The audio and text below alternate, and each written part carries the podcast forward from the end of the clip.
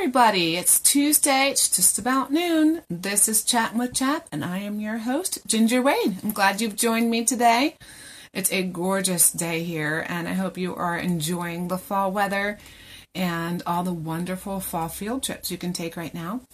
The homeschool tip I'm going to share with you today regards the medical and dental stuff. We got lots of questions about uh, getting it done before the school year starts, and people are concerned about that because they haven't gotten their physicals done or their dentist appointments done before the school year starts. And actually, as long as you get your doctor trip and your dentist trip in at some point in time during the school year, you are good to go. So if that is something that's weighing on your mind, rest assured, get those appointments scheduled and you'll be right as rain.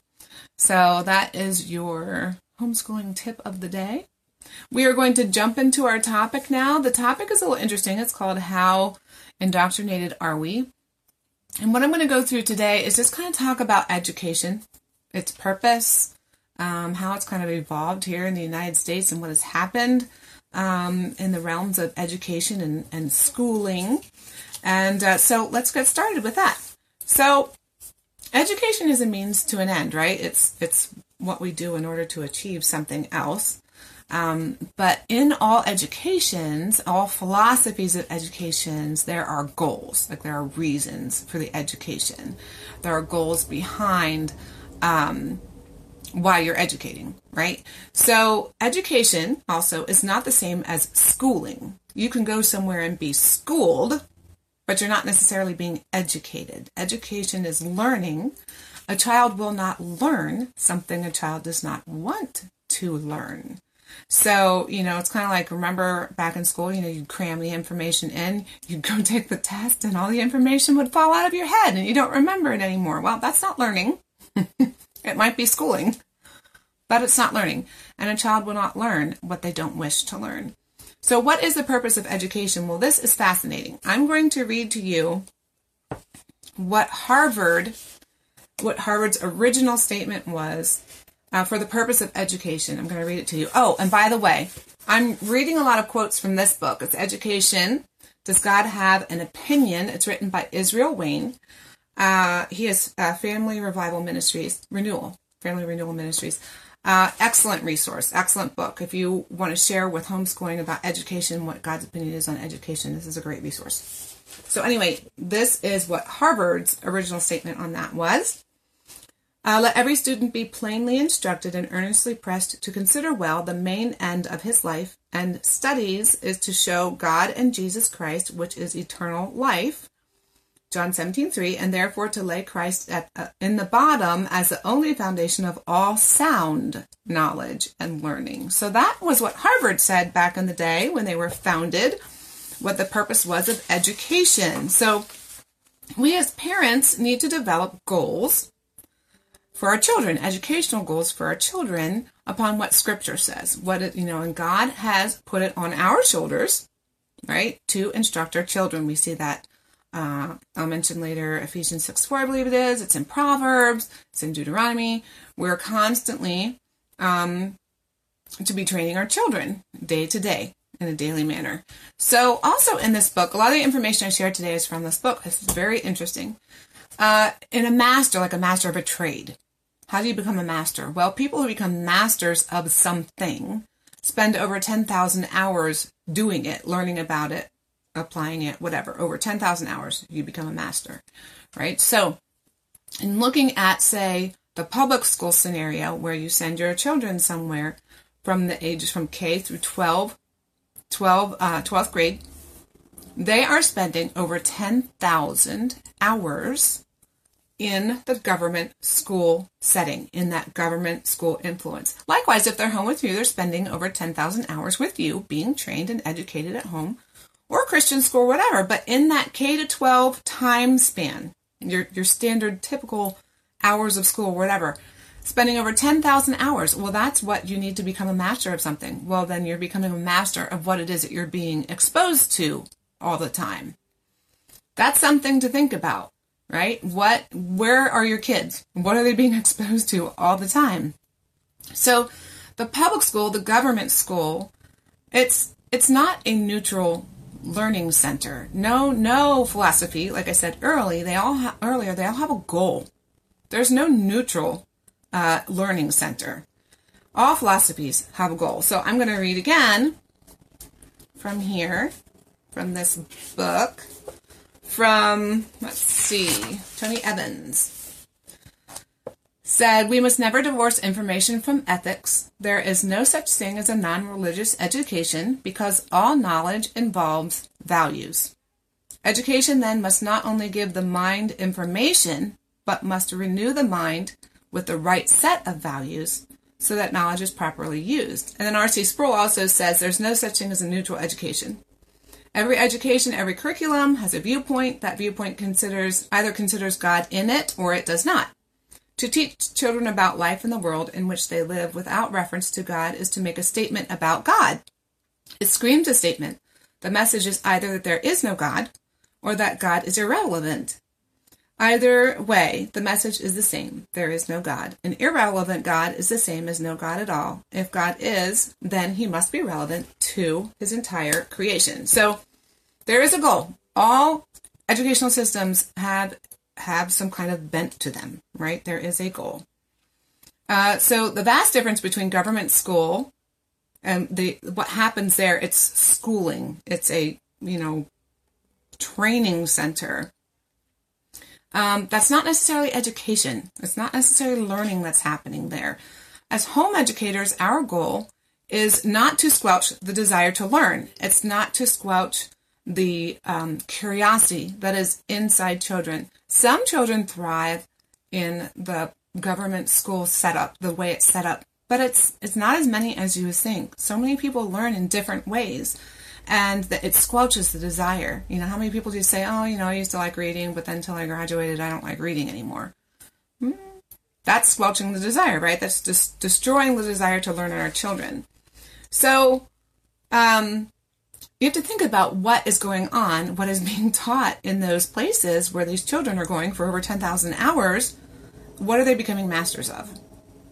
Okay, so you can think, okay, well, way back in the day, wasn't it okay? Wasn't at one point in time public ed- education okay? Well, prior to the late 19th century, the teachers did teach from a biblical worldview. And like I said earlier, it's not religious neutral education there was always a slant one way or another. So prior to the late 19th century, it was biblically founded. They taught the Ten Commandments, they taught the Golden Rule. It was a biblical worldview. Teachers were training children in biblical worldview. They were teaching them to uphold biblical values. Then came the late 19th century with Nietzsche and Darwin and Freud and Dewey and Mann. And their belief was that God was dead and only the physical mattered, right? So there was no spiritual realm. It was just what you could see. It was all about logic, math, science, everything you could prove physically. They were about facts. Biblical worldview didn't matter. Worldview didn't matter at all. You could believe whatever you wanted to believe, and it was valid. Everybody could have their own little thoughts, and you can believe whatever you wanted. That's what it was at that point in time, the late 19th century. But actually, a long time ago before that, Plato was the first one to suggest that children belonged to the state. And this is the idea that Horace Mann ran with the idea that children belong to the state. And if you don't know who Horace Mann is, he is the one who founded the public school system in America. So I'm going to read to you one of his quotes from this book um, in the father of the American public school system. I don't know if that is a title or if that's just his a book or I'm not sure what that is, but he said, Horace Mann said, he, we who are engaged in the sacred cause of education are entitled to look upon all parents as having given hostages to our cause. Hmm. And then Charles F. Potter he was a signer of the first Humanist Manifesto, said education is thus a most powerful ally of humanism, and every American school is a school of humanism.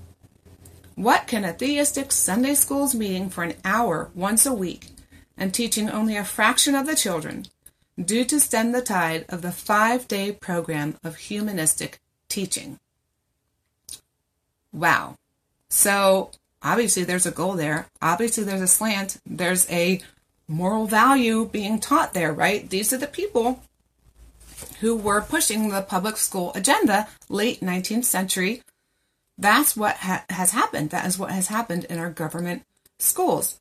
So, public school, the goal there is to create wards of the state, right? Their goal is to create people who are dedicated to the state, not necessarily families, not to parents, not to biblical authority, right?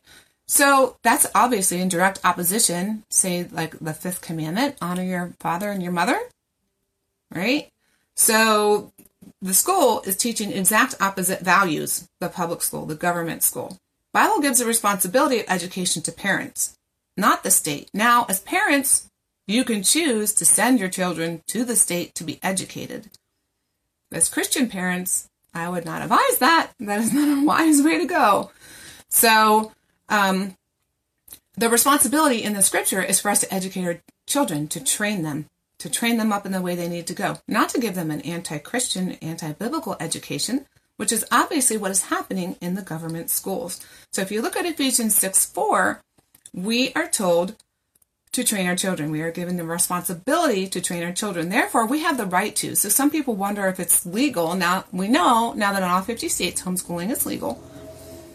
But we have been given that right by God. It's a right given by God because we have been mandated to do it. He's established it. He's authorized us to do it. He's mandated us to do it. If God mandates us to do something, we have the right to do it. And that is one of those things is educating our children. So if you look back at Abraham Lincoln once said, this is really true and very interesting. He said the philosophy of the schoolroom in one education, in one generation, sorry, will be the philosophy of the government in the next. Right? So whatever you're teaching in the schoolroom now is what's going to be happening in the government in the next generation. So just be aware of that. It's coming around. And what we're changing, the more people who are homeschooling with biblical worldview and making that a priority, that is going to affect our government and what comes in the future. And rest assured, the stuff that the humanistic stuff, the ward of the state, training children to be ward of the state, that is happening in your school. I don't care if you have Christian teachers everywhere and it's this nice little community, it's getting in there because it's getting in the curriculum. It's the way teachers are trained now. I've talked to teachers. I've talked to the uh, to them about the education they've received and they are being trained in these humanistic create wards of state ways to train the children. That's what they're being taught. I mean, they might not even be aware of it. So just be aware of this. And as you're talking with people who don't homeschool, who are on the fence of what to do, share with them this information. So when we're thinking about this and what the state is doing, what they're teaching in the government schools, what is the state's role? Does the state have a role in education? What is the purpose of, of the government? So if we're looking at 1 Peter 2 and Romans 13, and Israel talks about this in his section on government, on he talks about different subjects on, on what to teach in different subjects at home when you're schooling. And he, ta- he talks about government. And in there, he talks about, based on 1 Peter 2, Romans 13, government's purpose is to punish the evildoers and to protect the citizens protect them from danger, from danger coming in from outside, right? You're protecting your people. And you're punishing those who do wrong. He mentions they don't even, aren't supposed to even create laws because God's law is enough. Isn't that fascinating? So, what didn't you hear in that? Between punishing evildoers and protecting citizens, what wasn't in there? A lot of things that the government is doing right now, right? Charity is a big one that I think of. But think about education. Is government supposed to be in charge of the education of the children? No, because scripture, like we read earlier, Ephesians 6 4, Proverbs 22 6, has put the education of children squarely on the parents' shoulders. It's the parents' responsibility to educate their children. Government should not force rules, regulations, or anything like that. Is it wise to encourage people to educate their children? Absolutely, because an educated people functions better, like a biblically educated people will function better. Literate people will function better. But it is not the government's role to say, well, you have to have math and you have to have science and you have to do geography and you have to do geometry and you have to do algebra and you have to do this and you have to do that. No, that is for the parent to decide. It is not the government's role to do that. So, in one of his talks, Israel shared this quote. Well, this comment, I believe it is, is originally his, and I think it's great. He said, If we think government should have any say in our children's education, then we are more indoctrinated than we thought. So, all of us who for generations have thought, well, you know, the government's supposed to tell us what we're supposed to train our children. Even for homeschooling, there should be like in Pennsylvania, we have all these, you know, the you, you've read the law, right? I've encouraged you to read the law, and it says all those requirements. That's actually not a biblical thought, right? It's for the parents to decide what the children should be learning. So the government is is overreaching what their role is when they're telling people how and what they should educate their children in. So as you're homeschooling, be encouraged. Be encouraged. I am so proud of all of you who have taken the responsibility on to educate your children, to train them in a biblical worldview, to um, show them the world through the lens of Scripture and learn about it. You're doing an awesome job. You're doing what God has called you to do, and that is awesome. If you know folks who are on the fence, or even those who aren't on the fence, and maybe they're going to to um, school board meetings, and they're just like, man, I don't even know about what is going on in our school. Share with them these ideas. Share with them these thoughts that it's not the government's role to tell us how to educate our children or you know how often to educate our children or or what. It's not their role. They're overstepping their bounds. So share these ideas. Just kind of get it in there you know the seed. Plant the seed so they start thinking about education and what their responsibility should be as parents i mean this, you know all parents should be educating their children overseeing the education of their children encourage others to homeschool point them to us point them to chap show them homeschoolpennsylvania.org show them chaponline.com show, uh, explain the law to them. Tell them it's not so challenging. Oh, I'm so glad, April, that you mentioned that. Uh, share this video. Share this video with other people that you would like to have this information so that uh, you can get people thinking in a different way. Uh, we get stuck in our rut here, and it, it's actually, we're thinking wrong. We're thinking wrongly about education to encourage people to think different things. So God will equip you. He, he's called you to homeschooling, and He has because He's He's given it to parents to do. He will equip you to do it.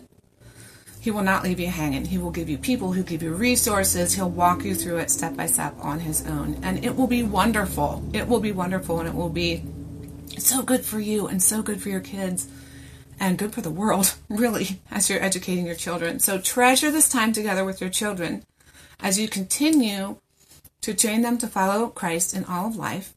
Love the moments you have with each other. You might want to grab this book, maybe have it on hand, share it with others who have questions. He has another book called Answers for Homeschoolers. It's 25 critics questions. There's critics out there. I'm sure you run into them.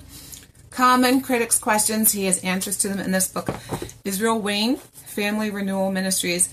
It is uh, really good information. It's good to have on hand. I encourage you to just feel comfortable sharing these thoughts with others because we need to get in there and keep sharing with others these thoughts kind of stir the pot, right? Get people thinking about what education really is and what it should look like.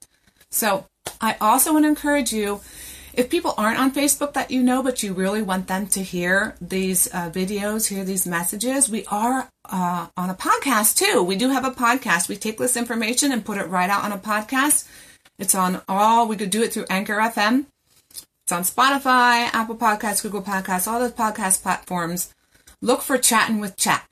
If you look for chatting and it's with the N apostrophe at the end, not chatting, chatting with Chap, you'll find us. We are out there and all of our episodes are there. Uh, we upload these, will be uploaded in the next few days. And I encourage you to share that with those who you think would be encouraged by these messages. So thanks for tuning in today. April, thank you for leaving a message. I really appreciate when you guys comment because it's encouraging and helpful to me. And I hope you guys continue to enjoy your fall and the time spent with your loved ones. All right, we'll see you next week. Bye.